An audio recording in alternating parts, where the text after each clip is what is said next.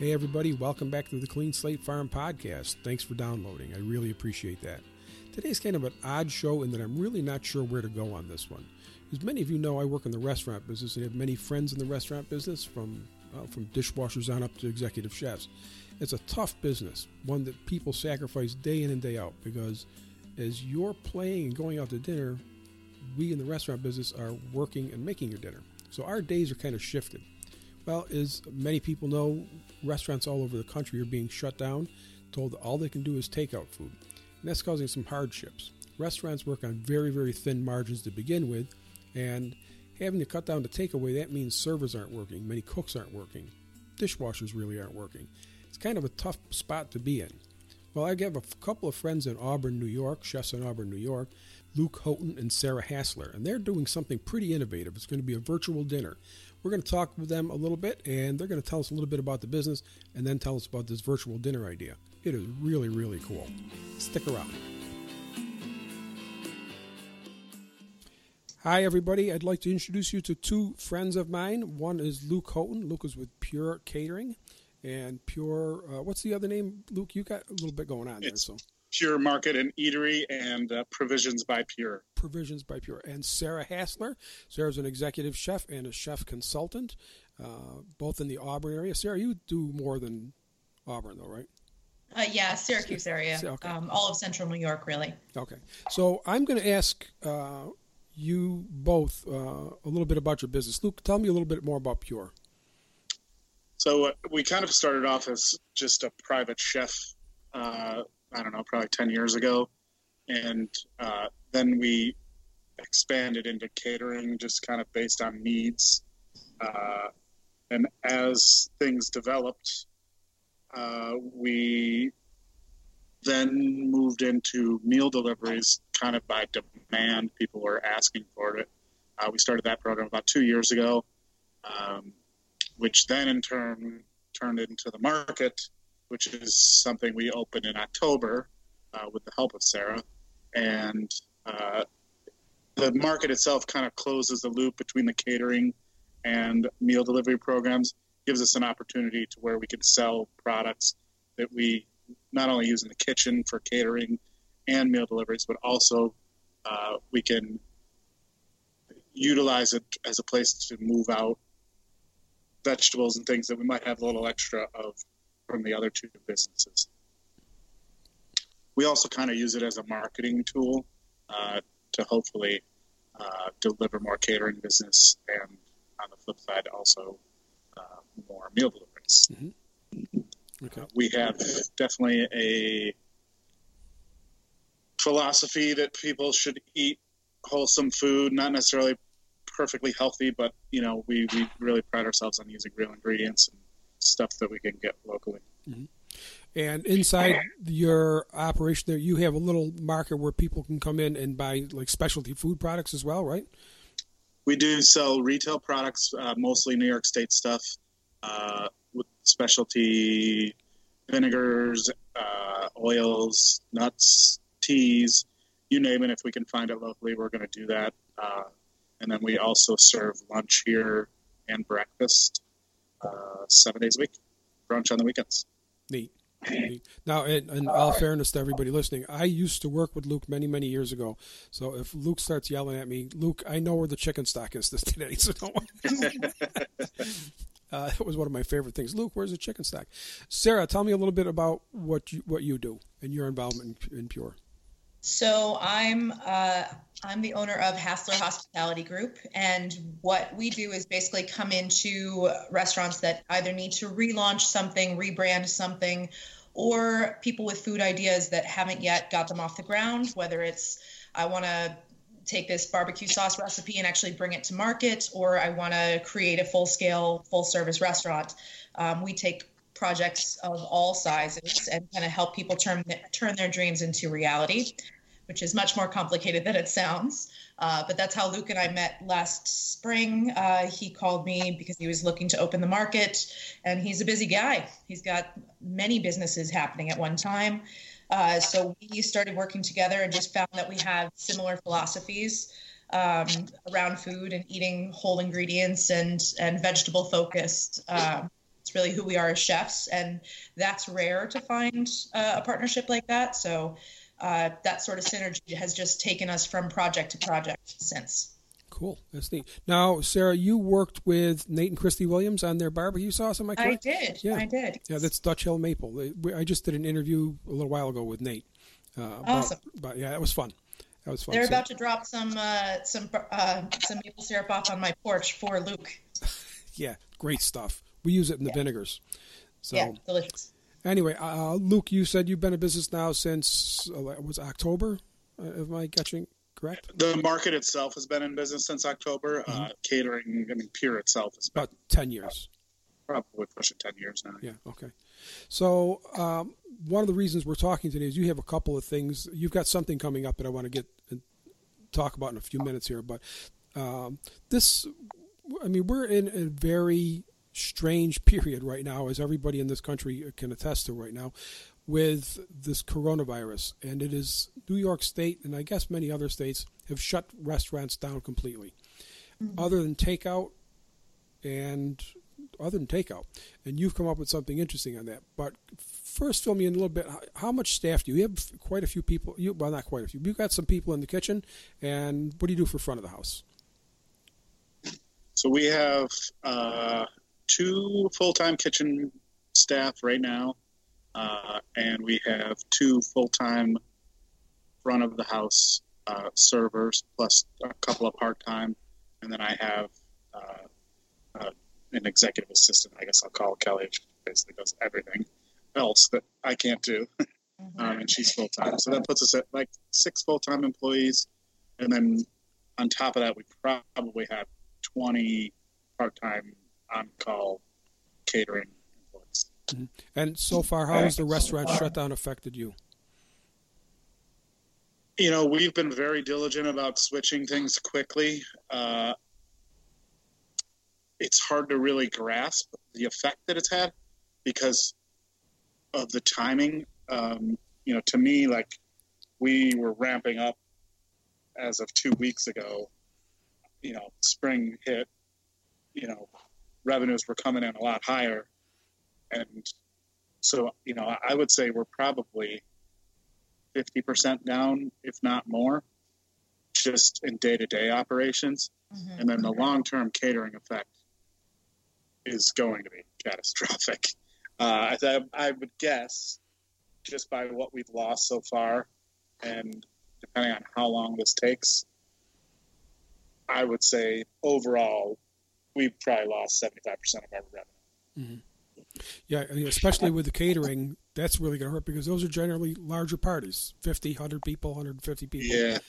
And we can't gather in any more than 10 at a, 10 at a group now. So that's going to that's going to be a hit, yeah.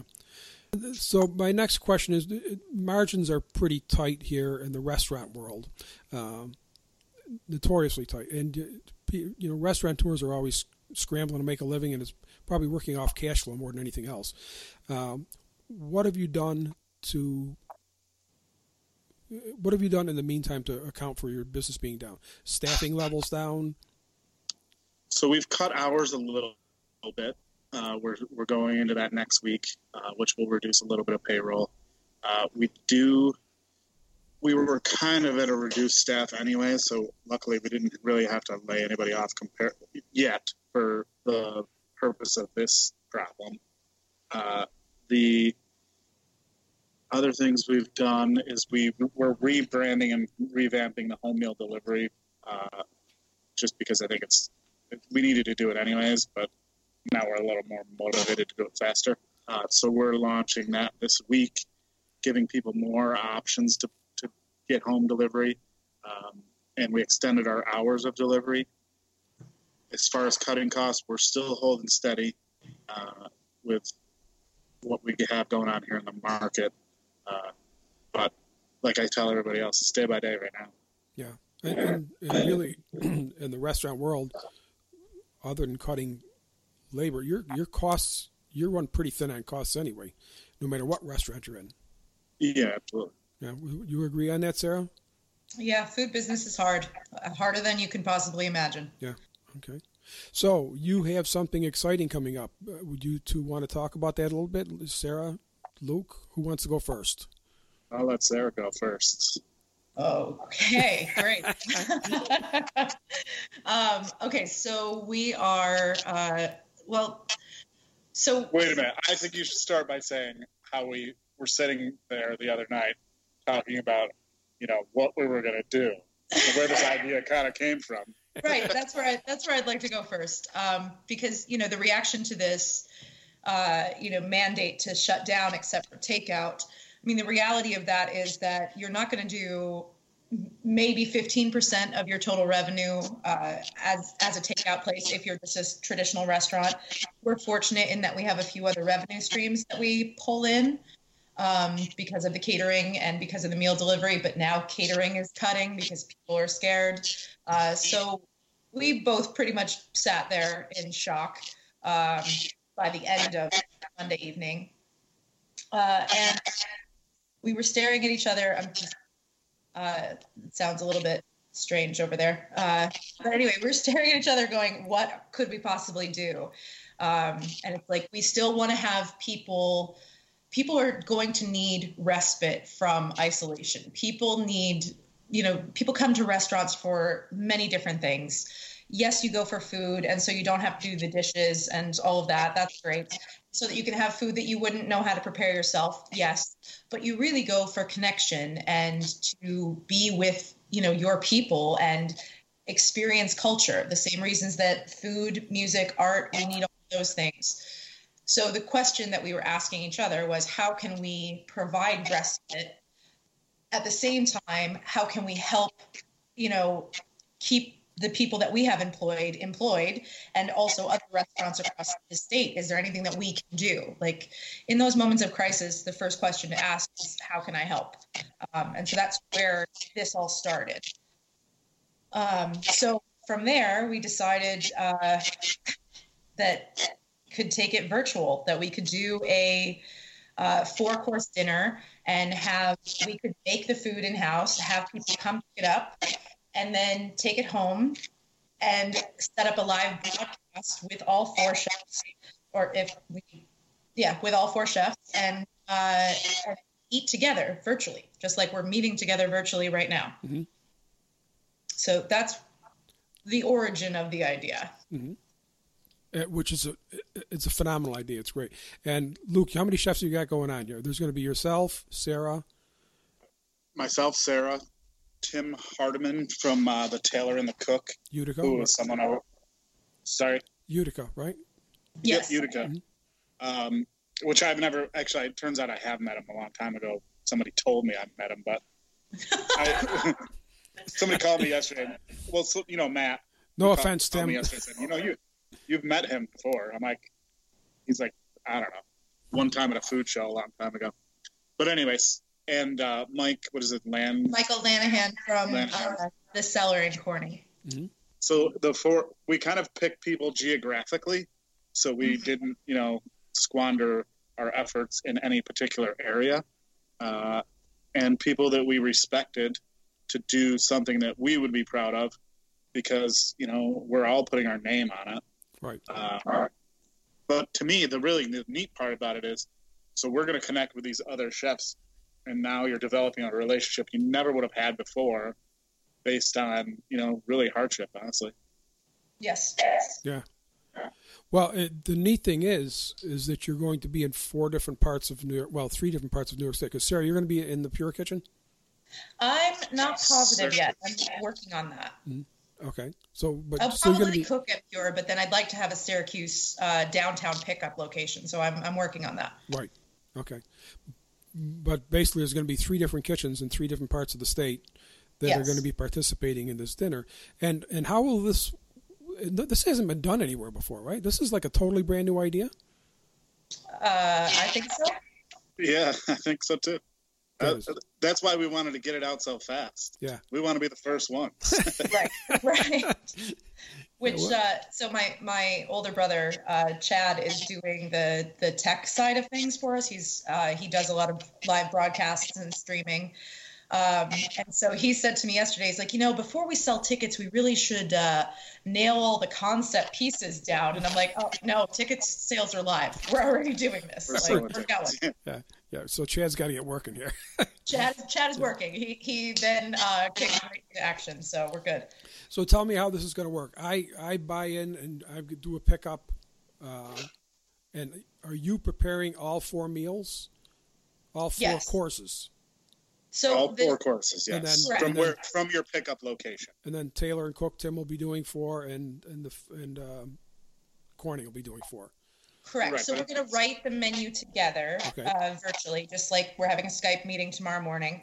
Um, and each chef will be in charge of one course, but then all of us will be making all of the courses. So, uh, depending upon your pickup location, like if you're a big fan of Tim's or you're a big fan of Michael's, it's going to have their touch. You know, even though they might be our dishes, it's still going to be their food. Right. Um, and we picked these chefs uh, not only because they're people who we respect, but because their philosophies align with ours. They are farm to table chefs. They're vegetable focused, um, and they do great work. So, uh, so you will uh, pick up from your spot, your uh, designated location, bring the food home, and then at six o'clock on Friday, April third.